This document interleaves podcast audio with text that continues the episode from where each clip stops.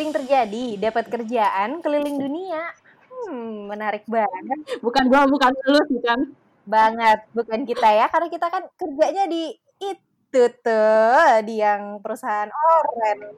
Iya, di belakang mau kita kerjanya guys. Oke, tapi kita di sini udah ada dua orang nih, kita udah undang dua orang yang kerjaannya bisa jadi keliling dunia nih guys. Tapi bukan jadi pramugari, bukan juga jadi apa kerja di NGO tuh kayak episode sebelumnya kan. Ini mereka kerja di kementerian. Kalau masuk kementerian itu menarik banget karena pak tesnya CPNS kan. Dan kalau baca-baca berita yang beberapa hari lalu nih, CPNS itu akan ditunda selama 2 tahun. Bahkan Kemenkeu itu sampai lima tahun sendiri. Wow, lama banget ya. Uh, uh, jadi ini mungkin cerita uh, di episode kali ini bisa jadi inspirasi buat teman-teman yang dengerin yang memang berencana untuk uh, nyoba tes CPNS di dua tahun mendatang atau mungkin hingga lima tahun mendatang nih. Terutama mungkin yang dengerin kalau masih SMA masih bisa ya kan untuk ikutan tes CPNS di lima tahun ke depan. Oke, okay, nah ini sekarang kita bakal ngobrol langsung sama teman-teman kita yang udah melalui proses tes CPNS. Sekarang sudah bekerja di Kementerian Luar Negeri Republik Indonesia. Ada Judith. Hai Judith. Halo semuanya, apa kabar? Hey, baik dong. Kita juga kedatangan nih teman berikutnya. Ada Derian. Hai Derian. Hai Ucan. Hai semuanya. Hai. nah, uh, mereka berdua ini kerja di Kementerian Luar Negeri kan ya, dan uh, seperti yang udah kita ketahui kalau di episode sebelumnya, idealnya anak HI itu ujung-ujung jadi diplomat. Nah, ini nih sekarang mereka kebukti kerja beneran uh, jadi diplomat. Boleh diceritain gak sih mungkin dari Derian dulu nih, abis itu mungkin Judith bisa nimpalin juga keseharian kerjaan kalian tuh kayak apa sih? Jadi kalau mungkin di diplomat itu kan anggapan orang kan kerjanya sama ya. Uh, padahal dalam realita itu kita terbagi dalam direktorat-direktorat. Hmm. Kayak semisal gue itu di Direktorat Perlindungan WNI dan BHI. Jadi kerjaan gue tuh diplomat yang hari-hari itu mengurusi permasalahan WNI di luar negeri sih. Itu hmm. singkatnya hmm. kerjaan gue. nih. Dari WNI di luar negerinya di mana aja? Dibagi per daerah nggak? Atau kayak semua? Kalau di Kemlu, kebetulan Direktorat Perlindungan WNI itu ada tiga subdit subdirektorat kawasan. Jadi subdit satu itu yang menangani kawasan Asia Tenggara. Jadi dari apa Malaysia, terus negara-negara ASEAN. Uh, kalau yang subdit dua itu yang Timur Tengah.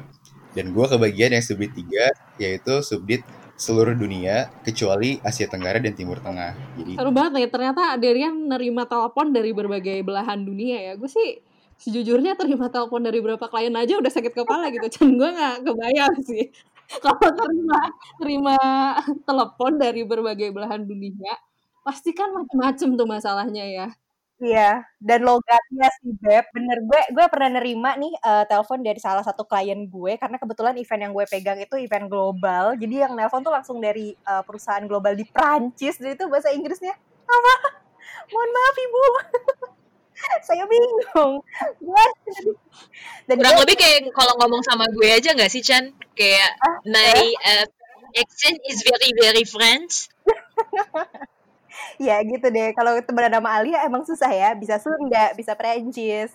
Kalau sama Alia mah gitu tiba-tiba nyunda ya turun semua. Iya teh kumaha gitu. Kalau dari lu lu yang paling aneh telepon kayak gimana sih? Kayak komplain-komplain seperti apa sih yang biasanya lu terima sehari-hari nih deh banyak sih. Kalau yang aneh ya, kadang-kadang WNI itu tuh ini suka ngeluh kalau misalkan dia kerja sama majikan dengan alasannya itu lucu. Jadi kayak, "Pak, saya mau berhenti kerja karena majikannya bawel." Dan itu juga saya tanya, "Gajinya lancar nggak, Mbak?" "Lancar kok, Mbak." "Terus ada penyiksaan gak dari majikan?" "Enggak, hmm. tapi majikannya bawel aja. Setiap hari tuh kayaknya ngoceh kayak gitu-gitu terus." Jadi hmm. kadang-kadang kita kan jadi diplomat hmm. memang tugas kita hmm. untuk melayani ya, mendengarkan. Tapi kadang-kadang hal-hal yang seperti itu itu loh yang kita nggak bisa berbuat apa-apa karena kerja di mana pun kadang-kadang kita menemukan bos juga bawel hmm. juga kan hal-hal kayak gitu jadi nggak suka aja kayak gitu terus banyak ada TKI yang berhenti karena semisal gini dia itu kan biasanya tiap pagi itu minta dianterin sama majikannya terus majikannya itu suka ngambil brosur dan dia malu katanya kalau ngambilin brosur terus jadi dia mau berhenti kerja hmm, macam-macam ya ternyata ya permasalahannya nggak hmm. cuma kayak hmm. misalnya di berita itu kan uh, pernah diceritain kayak uh, kekerasan gitu kan ternyata itu sa satu dari sekian banyak masalah yang dihadapi oleh para tenaga kerja Indonesia gitu di luar sana dan ini pasti menarik banget sih kerjaannya uh, Darian tiap hari bisa menerima cerita yang macam-macam gitu. Bayang bayangan gue sih kayaknya butuh kesabaran tinggi ya ini. Coba kita cek nih kalau sama Judith apakah di bagian kamu butuh kesabaran yang tinggi juga buat dealing sama masalah-masalah yang ada? Uh, mungkin nggak setinggi kesabaran Darian ya.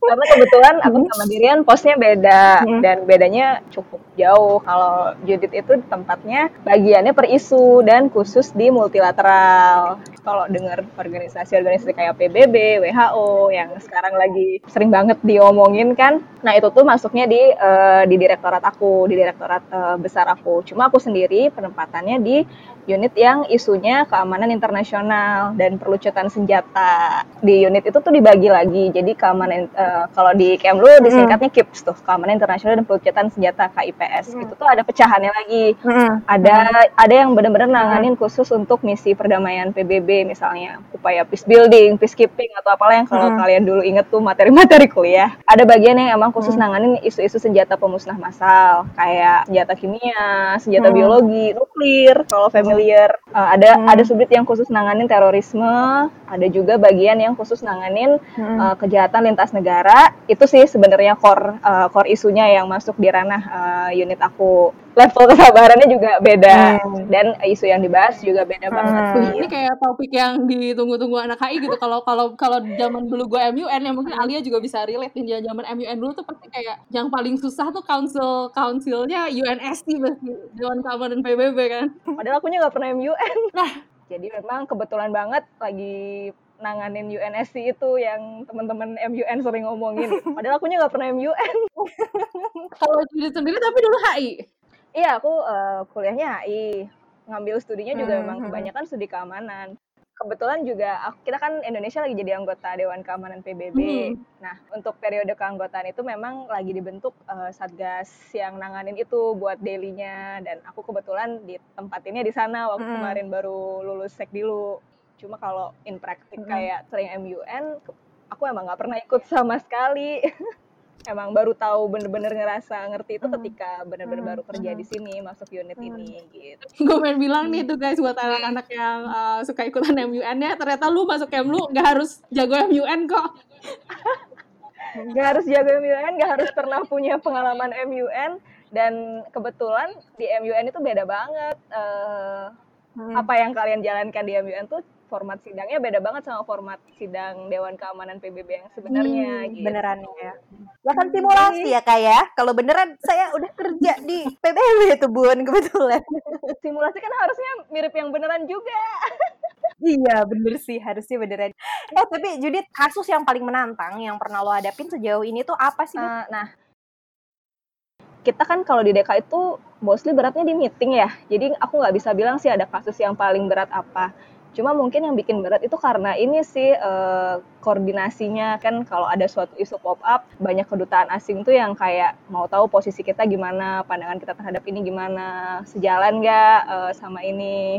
Terus yang jadi challenge juga gimana sih kita komunikasiin isu kita nih? Misalnya kita tuh nggak sepandangan sama negara yang nanya-nanya ini gitu. Gimana kita komunikasinya biar mereka nggak tersinggung biar mereka oh, paham juga stance kita tuh ngambil ini tuh kenapa gitu jadi lebih ke masalah komunikasi dan koordinasinya. Gimana nyusun narasi kebijakan kita. Jadi ingat position paper. iya, mirip-mirip. Aduh, jadi roaming nih. Kebetulan guys, sebagai background gue kuliahnya ilmu komunikasi. So I have no idea what is position paper, what is pelucutan senjata, I don't know. Justru yang anak komunikasi perlu banget skill komunikasi penting banget buat diplomat mbak. Gue suka bercanda sih sama Alia, uh, kan kita berdua sama-sama HI terus gue bilang, ya emang sih kita nggak ngurusin image negara, komunikasi negara, tapi kita sekarang ngurusinnya image brand sama corporate. Sebelas dua belas lah gitu. Oke, okay. oke okay, kalau dari Judith berarti lebih uh, banyak day to day basis gitu ya. Iya, dan satu lagi juga ininya sih aku uh, challenge gede juga itu karena tadi ngomongin komunikasi, mengkomunikasikan ini ke publik. Karena kan isunya emang kalau bahasa anak Haidur tuh ngawang-ngawang ya multilateral tuh kayak di atas awan aduh nggak ada yang paham ini itu perang nuklir kayak who cares? gitu kan. Nah itu juga jadi salah satu challenge sih gimana biar teman-teman itu tuh ngerti diplomasi multilateral ngapain sih terutama yang diplomasi buat keamanan dan perdamaian tuh apa aja sih gitu Hmm, ya oke, itu menarik banget sih. Nanti kita bakal nyampe ke sana, tapi sebelum nyampe ke sana, aku mau balik lagi ke Derian nih. Kalau tadi Judith udah cerita tentang kasus yang paling menantang versinya dia. Nah, kalau versinya Derian nih yang sering nerima telepon ya dari para tenaga kerja yang paling mungkin kalau dibilang menantang agak ini ya karena kan kamu nggak mengalami mungkin yang paling unik gitu kisah-kisah yang diceritakan sama tenaga kerjanya Eh, sorry, sorry. Deria nih customer service atau diplomat sih? Gue bingung deh. Coba tanya, teleponannya paling lama berapa jam? Tugas gue diplomatnya itu customer service sebenarnya sih. Jadi setiap hari itu yang gue tanganin ya kasus-kasus dengan curhatan-curhatan, weni-weni. Konseling rupanya. Bisa jadi konseling. Atau guru BP. Gak guru BP sih, tapi lebih ke arah ini sih. Paling terima-terima curhat ya. Biasanya tuh sering banget. Berarti lo cuma sampai tataran nerima ya, belum yang sampai kayak akhirnya meneruskan atau memproses itu atau gimana? Tergantung kasusnya. Biasanya, jadi tuh sebenarnya diplomat yang di perwakilan tuh sama juga yang di bagian konsuler atau di bagian perlindungan tuh sama. Cuman gue itu kan yang di dalam negeri ya, fokus biasanya sama keluarga yang di sini. Jadi semisal ada kasus ABK yang mungkin pada baca berita mungkin ada ABK kita yang dieksploitasi dan lain sebagainya. Biasanya gue itu lebih fokus untuk nenangin keluarga yang di sini gitu. Jadi datang ke keluarganya, terus uh, telepon dia setiap hari uh, apa namanya tenangin karena kan dia nanya kan terkait perkembangan kasusnya gimana mas, udah bisa dipulangkan apa belum anak saya gitu. Jadi kalau gue sih lebih keluarga yang di sininya gitu. Karena beberapa kali juga sering kan ada datang ke daerah-daerah yang mungkin nggak pernah kebayang sih gue bisa ke sana kayak semisal ke Tapanuli Tengah yang dari Medan 10 jam naik mobil terus ke pelosok-pelosok itu sih mungkin ke, dengan tujuan untuk ketemu keluarga aja sih. Oke okay, oke okay, oke. Okay. Tapi ini very interesting to know kalau ternyata lo boleh gitu kerja as a diplomat tapi lo juga punya uh, dibekali oleh soft skill yaitu kayak empati, simpati yang kayak gitu-gitu ya buat buat menangani keluarga gitu. How how uh, Derian sebetulnya bisa menemukan bahwa oh gue gue bisa banget jadi teman lo ngobrol gitu. Sehingga you decided to take this position. Oke, okay, sebenarnya ini pertanyaan menarik sih terkait apa sih yang the most challenging thing gitu ya menjadi seorang diplomat. Kalau gue menurut gue itu yang menjadi challenge terbesar gue menjadi diplomat di Direktorat Perlindungan WNI dan BHI karena kan sebagai pelayan publik yang setiap hari itu nanganin kasus, kita dituntut untuk punya empati kan kepada klien kita. Jadi untuk keluarga itu setiap ada ABK yang meninggal atau pekerja migran yang meninggal, kita harus tunjukin bahwa kita ada empati sama mereka. Tapi kalau empati berlebihan, itu kadang-kadang efek juga ke psikologis lo. Karena setiap hari lo bisa ngasih kabar duka ke keluarga Terus lo ngelihat kasus-kasus yang meninggalnya itu secara tragis, WNI di luar negeri, ada yang bunuh diri, ada yang mungkin apa namanya hilang, mungkin jenazah udah uh, rusak. Jadi hal-hal tersebut sih yang sebenarnya challenge buat gue. Gimana caranya harus tunjukkan empati, tapi dalam sisi hidupan gue tuh gue gak, gak boleh ke engage terlalu berlebihan sih karena itu perfect banget kan. Karena di awal-awal gue juga kepikiran kayak uh, akhirnya ke bawah bermimpi gitu kan. Karena kan setiap lo sebelum lo kasih informasi ke keluarga lo kan harus baca kasus dulu nih. Yang kadang-kadang lo lihat juga jenazahnya kan. Terus lo lihat juga kasusnya seperti apa. Jadi kadang-kadang suka kepikiran. Gila menarik banget. Soalnya gue gak kebayang gini uh, apakah buat Darian nih pas lu masuk lu kebayang gak sih kayak ternyata lu harus let's say gue ngerasa lu mesti punya skill dan understanding basic understanding secara psikologis gitu ya buat diri lo sendiri atau buat nenangin orang lain juga gitu. So when you first came in, did you imagine uh, ternyata lu akan butuh skill ini der? Sama sekali enggak. Karena jujur uh, gue termasuk anak HI yang punya mindset yang ini kali ya, yang yang sama kayak hampir sebagian orang, oh kalau jadi diplomat tuh harus sidang, MUN, itulah makanya lihat kayak kita kan ketemu di Pressman, gue juga salah satu yang di kuliah tuh uh, cukup banyak juga ikut MUN kan, sekitar 5 sampai 6 dengan harapan gue bisa kayak Judith gitu, kayak sidang di luar dan lain sebagainya. Tapi realitanya ternyata gue masuk ke direktorat perlindungan WNI yang jauh sekali dari hal tersebut. Yang bahkan setiap gue perjalanan dinas pun kalau mungkin eh, kita kan misalkan prepare sidang ya, sebagian besar diplomat sidang, itu kita kadang-kadang cuman hamin satu harus berangkat, jadi nggak ada tuh prepare kayak jas atau apa ya udah. Kadang langsung ditugasin langsung berangkat. Jadi hal-hal itu yang sebenarnya nggak pernah kepikiran sih dalam diri gue tapi itu belajar banget. Karena kan setiap hari lo nemu, nemuin kasus nemuin orang dari berbagai macam background ya. Jadi itu terlatih secara sendirinya sih kalau gue gue pengen meluruskan nih. Maksudnya kayak selalu kan ada tuh pasti mitos dan fakta tentang anak-anak HI kan kayak banyaknya anggapan tuh kayak oh iya gue kalau masuk Kemlu nih gue bakal bisa jalan-jalan gitu gue akan bisa keliling dunia sebenarnya kayak gimana sih nggak kayak gitu kan maksudnya kayak Judith mungkin ternyata lebih banyak risetnya kalau misalkan Derian mungkin lebih banyak lu mesti uh, apa punya emotional and also psychological capability untuk nangani berbagai macam orang gitu. So if you if you can clarify ya maksudnya sama orang-orang yang punya mindset kayak gitu, how would you clarify that? Uh, mungkin gue sama Judith beda kali ya. Uh, mungkin kalau dari gue sih masalah traveling, nggak nggak setiap kesempatan itu bisa. Karena mungkin tergantung juga pimpinannya. Kalau gue kayak tahun lalu itu uh, alhamdulillah punya kesempatan untuk ke enam negara karena dinas. Ada yang sidang, ada juga yang penanganan kasus, jadi membawa TKI yang disiksa majikan, gue dampingin sampai ke pengacara.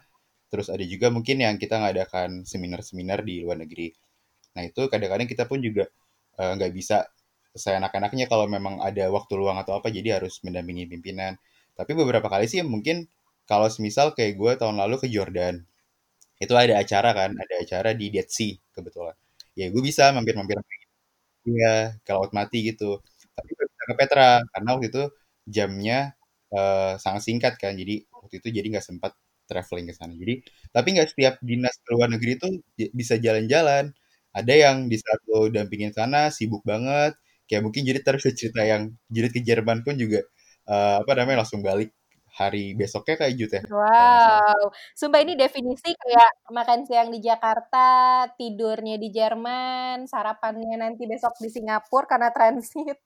Terus itu itu definisi hidup gue Chan, sorry banget gerbang sombongnya cuma buat Judith sama Derian dulu nih mohon maaf. Karena mereka emang udah pantas buat sombong jadi kan gender beza tuh di, di sering terjadi tuh uh, jatah sombong tuh cuma milik Alia. Jadi siapa pun yang mau sombong itu harus izin dulu sama Alia gitu. Jadi tadi kita harus tapi dengan adanya kalian nih kita harus menempatkan Alia pada tempatnya. Nggak boleh sombong yang tadi dulu itu milik Judith dan Derian. Tapi bener sih kata Derian memang apa kalau asumsinya kan wah pasti keluar negeri. Iya memang ada possibility buat kita ke luar negeri. Emang ada yang namanya perjalanan dinas. Cuma itu tuh nggak bisa cap cip Ah aku bulan ini mau ke ini ah bulan ini aku mau ke Jordan ah bulan ini aku mau ke Mekah ah sekalian naik haji gitu misalnya tuh nggak bisa. Aku juga walaupun secara kerjaan tuh sebenarnya kan relate-nya tuh untuk sidang ya sidang ke New York di Dewan Keamanan PBB. Iya memang aku pernah menjalankan itu. Cuma bukan itu terus yang aku kerjain. Aku pernah tiba-tiba disuruh dinas ke Iran dan ya udah di sana aku memang melakukan apa yang ini disuruh dialog disuruh konsultasi gitu. Jadi dan nggak selalu jalan-jalan. Maksudnya aku udah ke New York cuma aku nggak tahu Liberty kayak apa kok. Karena aku memang literally hidupnya di perwakilan di KBRI-nya doang dan ke gedung UN aja kerjanya. Nggak ada waktu jalan-jalan gitu. Nah inilah pejabat publik yang benar ya. Ketika bekerja itu bekerja bukan jalan-jalan. Contohlah Judith dan Derian para bapak ibu yang terhormat marah tapi gue relate banget lah Anjir gue sok-sokan banget ya, gue relate banget ya. Bukan jalan-jalan ya guys, yang gue relate banget ya. Maksudnya gini, ketika lu di assign, di, pergi ke satu tempat untuk uh, apa kerjain satu kerjaan, kayak lu tuh bukan itu tuh nggak sama dengan liburan. Gue karena orang tuh sering kayak wah oh, seru banget lu ke sana lu ke sini tapi it's different for every purpose gitu. mungkin beda ya kalau sama gue gue suka banget yang namanya pleasure sih sebenarnya business and pleasure gitu ya. Karena gue udah gue lumayan sering juga sih berangkat sama kantor kita yang sekarang untuk uh, business trip gitu. Uh, I'm not sure apakah gue yang bandel atau gimana, but I always find a way to actually meet my friends there. Kayak waktu terakhir kali gue ke Bali gitu kan, uh, gue menyempatkan uh, di antara sela-sela kerjaan gue untuk makan bareng dia. Atau ketika gue ke Jogja, turn out gue kan syuting tuh di Jogja tuh. Uh, apa namanya gue ketemu sama talent gue dan gue ngobrol sama dia dan ngikutin dia gitu jadi KOL relation sih kalau bahasa kantor kita tapi ya terkait belajar kalau menurut gue sih pasti kayak gue sama Judith di saat kita ada penugasan ke suatu negara pasti ada keinginan untuk entah mungkin ketemu teman yang ada di sana atau mungkin kita jalan-jalan. Tapi kan lagi-lagi arahan pimpinan atau mungkin pimpinan yang kita dampingi itu kadang-kadang ada yang nggak suka jalan dan dan lo tuh harus standby terus. Jadi mau nggak mau ya lo ikutin mereka gitu. Tapi kalau kita ada waktu luang dan mungkin pimpinan kita yang suka jalan pasti kita juga ini sih akan selalu sempatkan waktu untuk melakukan seperti itu gitu. Iya betul, jangan sampai eh, cabut lima menit tiba-tiba kasusnya udah berubah status gitu kan. jangan itu. sampai itu bahaya ya, tanda tangan pulang ke Indonesia tidak ada itu suratnya. Anyway, tadi ya, Judith sempat mention tentang um, apa challenge untuk komunikasi. Nah, kalau misalkan tadi Darian bilang bahwa challenge-nya tuh uh, untuk komunikasi ke keluarga para TKI yang jadi korban gitu. Karena kalau misalkan uh, Judith sendiri ini komunikasinya mostly akan kepada anak muda kan.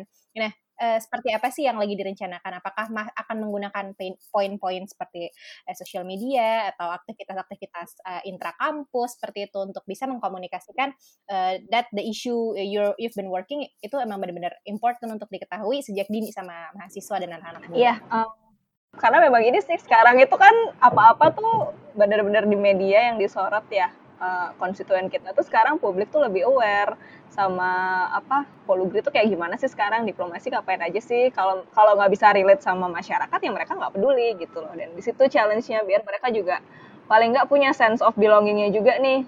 Punya rasa bangga juga. Indonesia lagi jadi anggota DEKA loh. Ini tuh badannya eksklusif. Badan itu cuma 15 negara dan wewenangnya gede karena bener-bener nentuin mana aja sih isu yang mengancam gitu loh. Jadi itu yang kita berusaha komunikasikan caranya ya benar kayak tadi itu uh, sosial media emang paling efektif. Um, kayak mungkin baru-baru sekarang ini namanya kayak Blue juga tuh kayak baru aktif ngerjain infografis yang gitu-gitu kan terus video-video pendek bahkan kalau di tempat aku sendiri tuh kita punya kartun gitu jadi kayak ada enam karakter kartun yang menggambarkan uh, kerjaan direktoratnya apa. Kalau aku kebetulan karena direktoratnya keamanan internasional, kartunya namanya Damai. Jadi sedikit Kak Damai sering kita eksploitasi lah bahasa jadi jadi icon buat nerangin macam-macam isu keamanan gitu-gitu. Kita juga sempat yang paling agak baru terobosan juga tuh kita sempat bikin web series. Tonton deh di YouTube-nya Kompas itu tuh nyeritain iya boleh di oh YouTube-nya Kompas okay. di YouTube Kemlu juga ada sih judulnya Damai untuk Damai nah itu tuh juga kita kita nyeritain apa sih yang nggak ditauin kerjaan diplomat kayak diplomat perempuan terutama dinasnya tuh nggak cuma sidang seperti yang jadi bayangin ada juga diplomat yang kerjaan itu ke ke negara konflik loh. Kalau yang di film ini kita nyeritain emang dari kisah nyata ada diplomat kita yang pernah dapat penugasan untuk ke Kongo ke sana buat eh, ngeliat kayak gimana sih perkembangan konflik di situ, misinya efektif nggak gitu-gitu. Itu sih yang kita angkat kemarin. Seru banget, menarik banget pengen Dan emang emang metode visual paling efektif ya. Oh iya banget. Terus kita juga ini nih pendekatannya lagi suka yang pakai receh-receh gitu, Mim, gitu. misalnya. Uh -uh, kita lagi bikin rayuan diplomasi. Menurut gue it, itu adalah sebuah kemajuan sih. Bagaimana uh, kementerian yang sosoknya sangat rigid, sangat kaku, uh, udah nggak bisa digerak-gerakin lah gitu. Tapi sekarang uh, dengan segala perubahan teknologi, bahkan kementerian terus juga direktorat-direktorat gitu di Indonesia udah mulai pada bisa berbicara sebagaimana kita berbicara tatap muka gitu sama kayak teman sendiri gitu kan. Udah nggak ada apa ya boundariesnya tuh udah di tapi gue setuju sih ah. yang tadi uh, bilang. Mungkin mau nambahin dikit kali ya. Kalau tadi kan jadi cerita di Kips Direktorat Kips itu mungkin udah ngembangin uh, web series dan juga di sosial media juga ada rayuan diplomasi dan kalau di Direktorat Pelindungan WNI sih udah ngembangin namanya aplikasi Safe Travel. Jadi kalian bisa cek di Play Store sama App Store Safe Travel. Itu sih fungsinya untuk semua WNI yang mau keluar negeri. Jadi semisal kalian mau ke Inggris, kalian tuh bisa prepare sekarang. Jadi di Inggris itu kita udah tampilin informasi-informasi umum bagi traveler dan juga bahkan sampai tempat ibadah, terus uh, rekomendasi kuliner. Jadi kalau nanti misalkan Ucan, terus Lydia atau Alia mau jalan-jalan, download dulu Safe Travel. Karena banyak manfaatnya. Oke okay, guys, jadi kalau lo mau jalan-jalan ya next time jangan lupa download Safe Travel dulu nih. Semua informasinya udah ada di situ. Yang gue pengen kepoin dari kalian berdua, kalian berdua kan Derian sama Judith nih sama-sama HI ya kuliahnya setelah kalian merasakan realita dari orang-orang kan kalau mau HI ya gue pengen jadi diplomat. Realitanya tuh mata kuliah mata kuliah apa aja sih yang menurut kalian? Kayak wah gila nih useful banget. Dan mata kuliah apa yang ternyata kayak nggak e, kurang update deh kayaknya gue nggak terlalu butuh matkul ini gitu. Applicable nggak sih background tadi kalian? Kalau gue yang paling applicable itu waktu dapat mata kuliah TOC atau Transnational Organized Crime. Karena itu bener-bener ngaruh banget. Walaupun gue belajar lagi ya dari awal setelah gue di Direktur Perlindungan WNI, karena dengan pemahaman konsep itu gue bisa paham gimana sih human trafficking, proses human trafficking itu berjalan. Karena kan dulu waktu kuliah di HI kan diajarin tuh, jadi dari Palermo uh, Protokol tahun 2000, terus UNTOC, dan lain sebagainya. Itu gue sangat berpengaruh banget di setiap hari nanganin kasus-kasus ABK kita atau pekerja migran kita yang terduga sebagai korban tindak pidana perdagangan orang atau human trafficking, itu gue bisa nganalisa di situ, ngasih laporan ke pimpinan, oh ini indikasi TPP, TPPO pak, atau human trafficking, oh ini bukan, karena sesuai dengan konsep yang gue pelajarin dan di internasional. Jadi kalau yang paling kepake sih itu sejauh ini ya. Kalau yang paling gak kepake mungkin kalau di HI teori-teori realism yang seperti itu yang liberalism mungkin itu akan uh, lebih kepada analisis foreign policy ya. Lebih ke framework kali ya kalau teori-teori gitu, ya nggak sih? Yap. Kalau gue sejauh ini sih uh, nggak terlalu kepake ya. Kalau jadi kepake nggak? Ngebantunya tuh waktu diklat sih sebenarnya waktu kita pelatihan dulu sebelum kita mulai kerja. Cuma sisanya aku nggak tahu juga ya. Aku sih ngerasa lebih banyak ngebantu buat ngeliat aja tapi nggak buat nggak buat diaplikasikan. Paling yang aku bisa relate tuh kalau misalnya kalau di UGM tuh ada pengantar studi perdamaian. Nah itu tuh bisa tuh karena kan itu emang diajarin metode-metode apa dialog itu tuh gimana aja dan kayak gimana sih sikap negara behavior negara tuh kalau lagi ngelakuin perundingan gitu sama ini paling ya kalau di UGM juga ada isu global isu-isu global terkini aku jadi ngerasa banget sih emang semua isu tuh relate uh, keamanan perdamaian itu relate sama semua hal kayak gimana itu ngaruh ke ekonomi gimana itu ngaruh ke pembangunan gitu-gitu terus ya gitu deh jadi ternyata semua hal itu cross sektor ya dan emang nggak bisa dikerjain sendiri-sendiri harus bareng gitu iya kolaborasi untuk Indonesia yang lebih damai ya kayak. Ya? Waduh. Nah sekarang yang yang paling penting dan mungkin paling ditunggu-tunggu sama pendengar kita juga tips-tips supaya bisa lolos tes CPNS guys. Kalian gimana sih kayak mandi kembang dulu kah semalam sebelumnya atau kayak uh, sungkem dulu ziarah kubur atau gimana? Waduh ziarah kubur. Yang paling penting menurut aku buat seleksi CPNS tuh mental sih terutama buat yang tesnya jauh-jauh misalnya. Jangan keburu kesel atau keburu demot kalau misalnya aduh ini nggak keluar-keluar ya hasil tes, aduh ini nggak jelas ya kapan tes selanjutnya gitu. Karena emang emang bisa banget itu mendadak bisa banget itu tiba-tiba wah besok tesnya terus tiba-tiba nyambung lagi sama tes lainnya gitu. Jadi emang mentalnya sih terus kayak sehat juga benar-benar harus dipikirin tes kesehatan karena e, banyak banget kok yang substansinya mungkin jauh di atas kita rankingnya. Tapi emang gugurnya di tes kesehatan. Indian ketika kerja ini sih emang kepake itu kan gimana kamu bisa ngehandle pressure ya kalau aku ngerasainnya dan itu tuh dinilainya dari mental kamu ketika itu siap nggak uh, fisiknya kuat nggak um, psikologisnya kuat nggak gitu. Itu sih yang sering luput. Hmm. kalau gue sih uh, waktu itu uh, di kampus gue kebetulan dari sejak HI berdiri baru satu orang yang masuk Kemlu senior gue. Lo yang kedua? Iya jadi Wih, waktu gue daftar gue tuh kayak lone wolf gitu. Lone wolf nggak tahu mau nanya siapa karena senior gue pun juga sibuk nggak kenal juga kan uh, dua angka dua tahun di atas gue juga. Jadi waktu itu sih yang penting kalau gue sih tips-tipsnya tetap aja uh, optimis. Dari kampus mana pun atau mungkin background lo apa pun sih nggak ngaruh ya di Kemlu ya. Selama lo itu memenuhi persyaratan selama lo bisa apa namanya tembus di setiap, uh, setiap tahapan sih masih ada chance ya. Karena banyak banget gue pun juga dapat pertanyaan kayak gitu kak. Kalau dari kampus ini bisa nggak ya? Karena alumniku belum pernah ada nih yang keterima di Kemlu. Kalau gue sih bisa confidently saying sih bisa di saat lo prepare dan juga mungkin uh, tetap optimis aja. Terus kalau untuk persiapannya, kalau dari gue sih, yang penting lo itu paham terkait tahapan tes ya, setiap tahapan tes. Dan lo harus prepare banget bener-bener. Karena banyak yang mungkin dalam segi bahasa itu udah jauh banget di atas gue gitu. Cuman mereka itu nggak paham tiap tahapan tes. Mereka nggak prepare.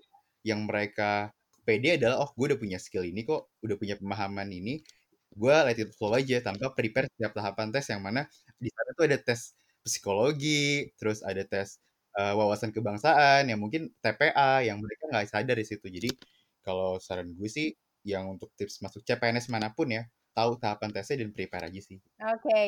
kalau kalian tuh persiapannya berapa lama sih gitu? Kalau gue sih prepare di saat tes itu buka sampai di akhir. Kalau nggak salah ada tujuh tahapan, Jut ya? Ya. Tapi setiap tahapan itu kan mungkin banyak ya orang setelah tahapan pertama, ah oh, udah deh, uh, apa namanya ngaso dulu, leha-leha dulu sampai keterima hasil gitu. Kalau gue sih prepare tetap uh, setelah tahapan pertama, walaupun gue nggak tahu lolos apa nggak tahap berikutnya, gue udah prepare. Overall sih sebulan setengah itu ya, tapi full bener-bener prepare. Jangan kasih kendor ya bang, intinya ya bang ya, belajar ya terus ya. Gak gitu juga sih, gak gitu juga cuman at least setiap uh, apa namanya setiap hari ada waktu yang gue luangin lah untuk prepare. Entah sejam atau dua jam mungkin itu sangat membantu banget. Kayak skripsi aja kan kadang-kadang kalau kita lost sedikit kan udah males ya. Nah itu gue sih ngejaga mentality itu supaya tetap keep going aja sih. Jadi gimana hmm.